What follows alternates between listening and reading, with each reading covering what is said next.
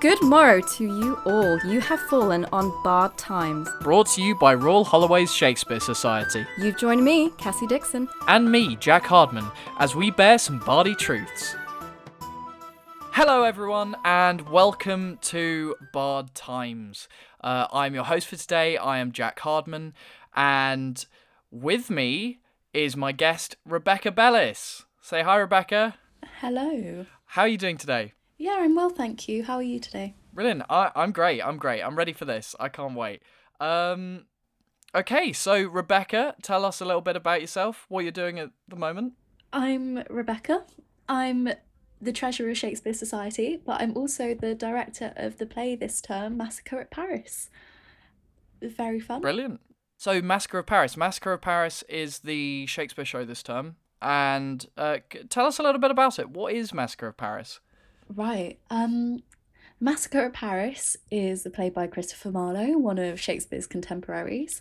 Um, it centres around the St Bartholomew's Day Massacre of 1572, which happened in Paris, and also the War of the Three Henrys, so Henry III of France, Henry IV of France, and Henry I, Duke of Guise, and about their reach for the crown of France. Right. So it's like um, Game of Thrones, but real. Yeah. Yeah, pretty much actually. and French. Yeah. Good. Um, yeah. So why what what drew you to this show? Why why do you why did you feel like you wanted to put this show on in this place now? Well, for one, Shakespeare Society has never done anything with Shakespeare's contemporaries ever in the history of the society. Really? Um, never. I know. That's really In surprising. Ten years, ten years of the society, and we've never done it.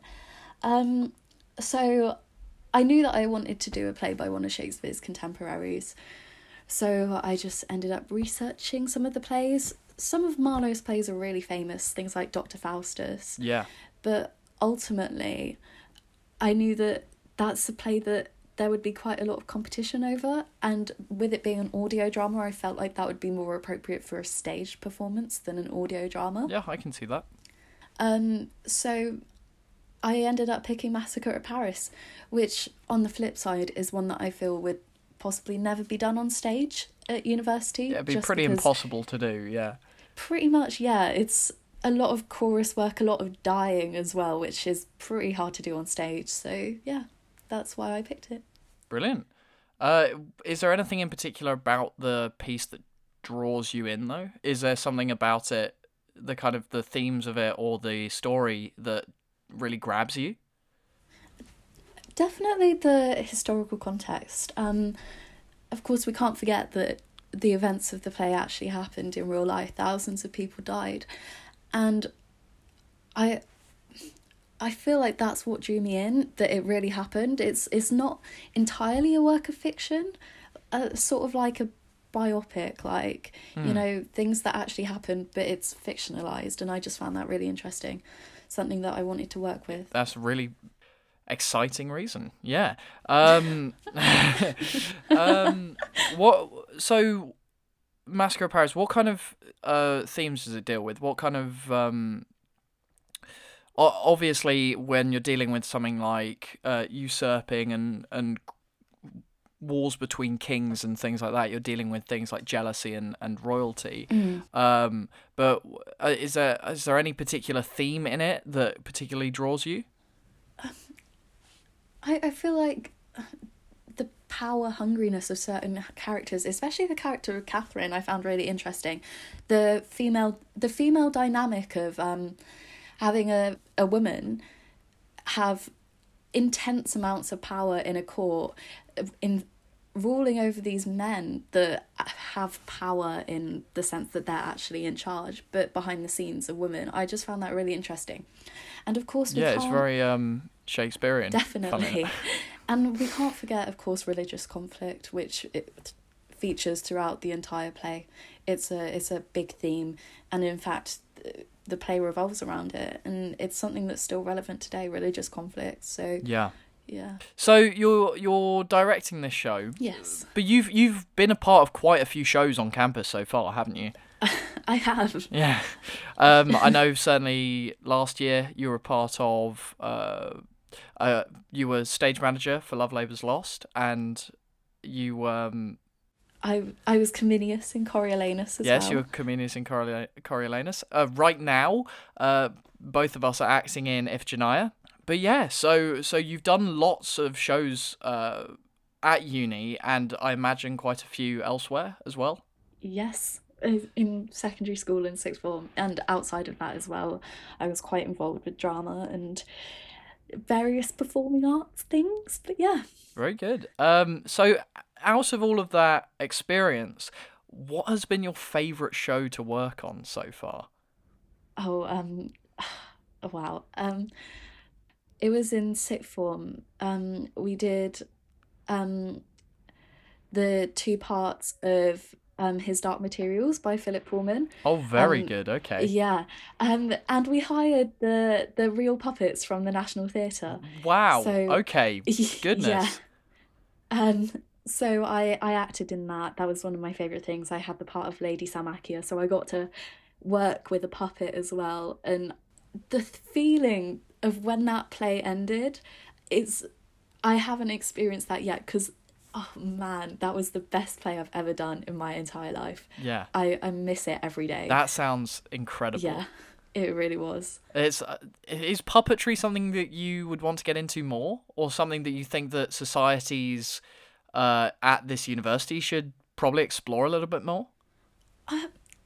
I definitely yes, but it takes a lot of professionalism to use puppetry. But if it's Yeah. not done well, sometimes it's not the best. But I feel like if it's something that society is willing to invest in, puppetry is definitely worth it. A hundred percent. Brilliant. Yeah, because I, I know one of my um one of my favorite shows that I've ever seen is uh, Warhorse at the National, and that has just some incredible puppetry in it. Um, yeah, I, I I couldn't agree more. I think it is a very uh it's a very kind of professional. You need to be professional with it, and you need it takes incredible physicality and focus in order to do it properly. But I think when it's done properly, it's incredible. Definitely. So that's really cool. That's really cool. I'm very jealous. Um, so that's outside of the uni. What about inside of the uni? Is there anything in particular that stands out to you as as or any any particular fond memory that sticks out to you in the shows you've been in? Oh, definitely Coriolanus. of- That that it was the first play I did at university. It was the only play that I was actually um, confident enough to audition for in first term. Um, just having a part that was so different to parts that I've usually been typecast as. I feel like it's I've been typecast as the moody teenage girl quite a lot. So Right. it was nice.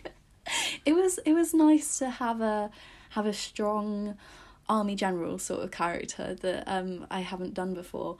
And of course the cast have become some of my closest friends and yeah. it was definitely the highlight of my first term doing that show. It was great. It- I mean, I went to go see it. It was uh, an amazing show. Um, really well done to everyone who was a part of that. Um, so you've obviously in Coriolanus you were an actor. Now you're directing. Uh, in Love Labours you were a stage manager. In uh, for the for Princess Ida. Um, you were going to be assistant stage managering. That's one of the Savoy shows from last year. Um, which role did you think you particularly gelled with? Like, out of all of them, what do you think of yourself as primarily? A director, an actor, a. You know. It's a hard one actually, because um the crew roles at university are something that I haven't experienced outside of university before. Yeah. So our our role of DSM, our our distinction between DSM and SM, is something that I haven't really encountered outside of university. Mm. So I feel like here it acting is definitely what I've gelled with the most. But outside of university, I've done um, crew roles that encompass both DSM and SM, which I, I loved and it was fun just because of the organisational side of it, Yeah. where you get to do everything instead of just working the lights or stuff Yeah. like that. Um, but yeah, no, definitely acting here I've gelled with the most. That's not to say I don't love directing because directing this show has been an absolute blessing. It's been lovely. Brilliant. Um, so yeah, but that's just the way it's been for me personally. I mean, it's it sounds like uh, I I live with one of your cast, of course, and um, yeah, it sounds like it's going really well. People are really excited about being a part of it and rehearsing for it and stuff like that. How's how are rehearsals going? Well, rehearsals have just finished actually. I like to think that they went well. Um, I, directing the cast has been lovely. The actors are stellar. Um, rehearsals have been going well. Um, because it's different from a normal show, it's an audio drama. Obviously, the directing side of it has been a bit different. Um, so just focusing on vocal skills and stuff like that rather than blocking Yeah. which is yeah it's it's been different from what i've experienced from directing previously um but yeah it's been go it's went well i think Good, i, good I to hope hear so that. at least Yeah, because obviously the um, it's a completely different set of skills, isn't it? Uh, voice acting versus uh, regular acting. definitely Yeah, which, uh, as again we both know because of Iphigenia. So, in terms of directing, what is your general approach to to the role? Is is are there any particular influences you like to put on, uh, particularly for this play? Anything that stands out? Anything that you felt you wanted to incorporate? um well i'm not a drama student for one so it's, Yeah. it's hard to have those dramatic influences in there when i'm directing i just sort of have my own style i just do it my own way there's a fine line with directing i found between being extremely dictatory Yeah. and um like you know leaving the actors to it i'm very much um a director that where the actors have full influence over their characters i give them full artistic license as to what they want to do with it. And it's been really enlightening actually to let actors explore their own characters with my aid. And um Yeah, it's in, it's incredibly important to let that creativity bloom, isn't it? Because if you start, I I've I completely agree. If you try and box them in, or or yeah. uh, then it ends up killing all the energy that they are that the actors are bringing and why you cast them in the first place. completely so i've just been trying very much to just guide them in their their vocal skills because some of the actors haven't actually done shakespearean style work Yeah. before and our dramaturg cassie has been particularly um amazing with helping the actors uh work with the shakespearean language where they haven't before Yeah. um but it's it's been really lovely So um, it's you often find when you're kind of acting or directing in Shakespeare that a lot of the cast haven't actually approached or worked with Shakespeare or the Shakespearean dialect that often, and so it's quite hard to kind of get people out of their shells with that. Uh, obviously, you said that Cassie, who is the co-host of this show, um, has been helping you to kind of get get through to people in terms of that. But is there anything in particular that you have found that works with getting people to kind of understand the dialect a little bit better? Yeah, so um, where I feel that actors might be struggling to find the intentions of the scene, I just ask them what they think the language means in simple English. Um, I found it very helpful as well to um, just do sort of like creative sort of workings with the text. So like, can you perform this with no du- with no punctuation to keep the pace up, please? Can you, Yeah. you know, do that sort of thing? And I I find that um it really helps because it's the language is definitely a barrier with Shakespeare and it scares some people off. Yeah. But yeah, I feel agree. like it, yeah, definitely. I I think it's it's so important to actually get the I, I call them tricks to get the like those tricks uh right in terms of like okay let's do it with no punctuation to see how that changes the flow of the scene and things like that. Um I I think it's why and I stand by this. Uh, I think a lot a lot of not all but a lot of really good directors have been actors beforehand because it's you learn from other people using that stuff on you and f- using uh, these these kind of methods and and techniques on you um, to what actually works to like change the pace of a scene or get the intention out of someone to make them feel more grounded stuff like that. Uh, what do you think about that? Yeah completely. It, it it has helped being an actor actually but um because of the way that this play has been it's because it's an audio drama it's it's a bit different just because quite frequently in normal directing and normal shows you wouldn't really focus on vocal intention quite as much as you do with a an audio drama. So um yeah it's definitely been helpful being an actor before and working on vocal intentions and things like that have been a focus for me as an actor in the past so it's really helped. Um, yeah. I think intention is so important in terms of fine like as an actor um, because no matter what kind of play you're doing people often say that you know intention is mainly based in the kind of naturalistic stanislavski-esque um, style of theatre. But I, I feel like no matter what kind of theatre you're doing, you kind of need the like things like intention and objective are so integral to any character you're playing. It doesn't matter what style of theatre it's a part of. Don't you agree? Absolutely. If you don't have the intentions in a character, it's not going to be believable, which I Yeah. guess is sometimes fine if it's a, a farcical show per se, but The Massacre of Paris has definitely not been that. Yeah. At least I've been trying to, to keep it away from that. Yeah. no, no, that makes sense. Uh, uh, yeah. So, in, in your experience as an actor, is there anyone? Is there any director you've worked with in particular who's who's really left their mark on you? Really kind of guided you uh, to become the di- director or an actor that you are today? Wow, um, that's a really good question.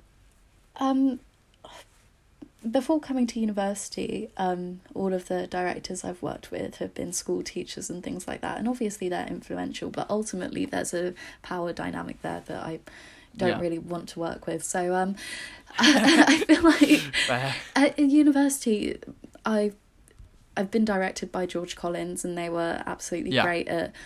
Um, I I've definitely Yeah. done things with them that um, I I haven't before, such as like physical work, movement workshops, you know, things like Yeah. that that I just haven't done before, and I think that that was really helpful in furthering me as an actor. If yeah, they are an incredible um, physical and conceptual director from what I hear about their rehearsal process and uh, their design of shows. So, on top of uh, just talking about things that are happening at the uni, let's briefly talk about some things that are happening in the rest of the world. One massive piece of news that came out is the RSC has unveiled that they are reopening in December with a series of uh, programs. So I, I did want to hear your opinion on this. What what do you think about theatres maybe beginning to reopen once we're out of this second lockdown? That's a that's a really interesting question. Obviously, the theatre industry is extremely important to me, and we need to save it. We we need to Yeah. further it, and I. It's really interesting that they're reopening. I'm assuming that any shows they do will be very small casts, and audiences will have to be socially distanced.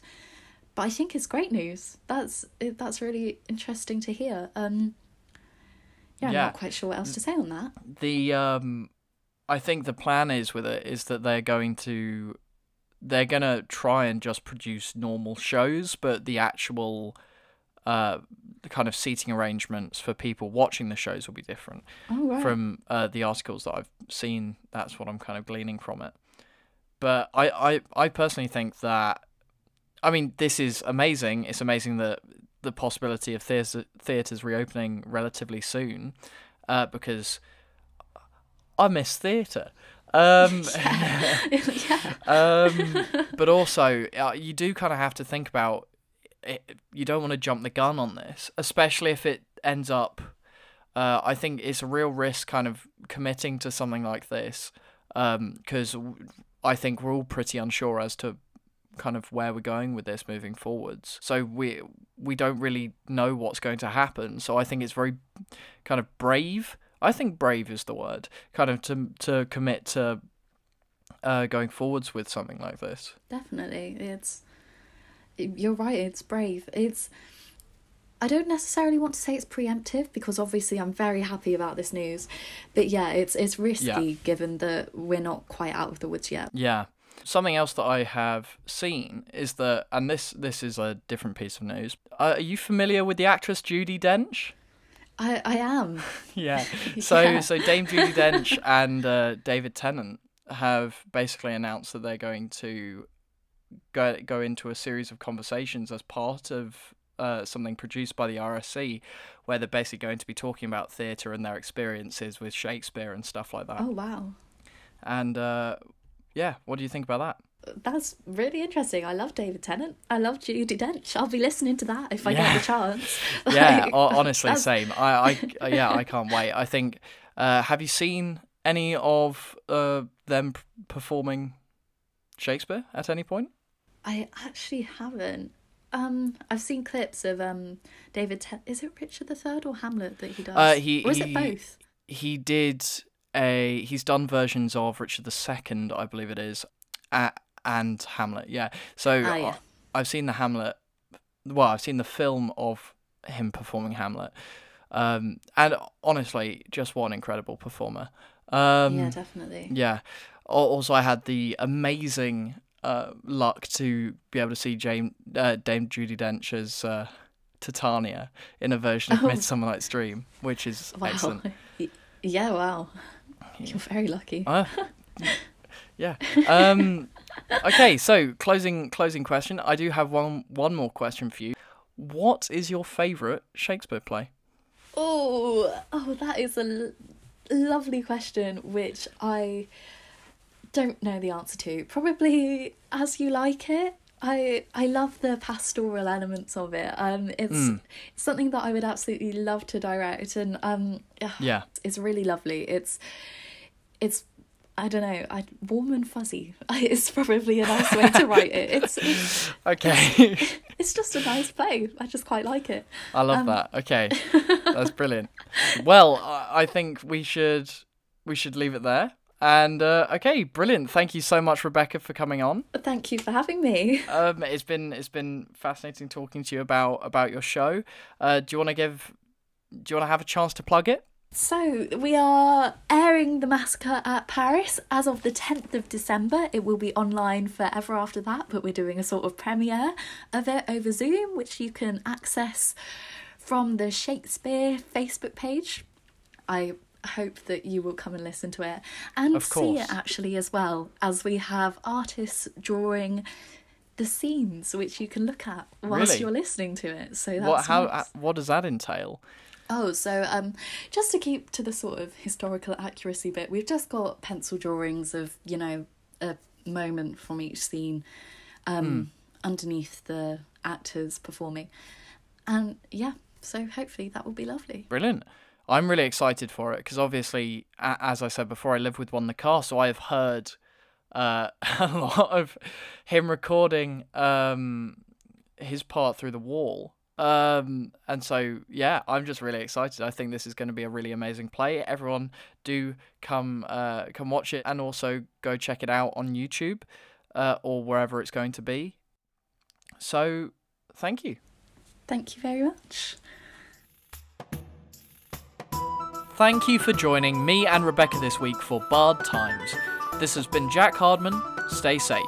And in the words of the Bard himself, cowards die many times before their deaths. The valiant never taste of death but once.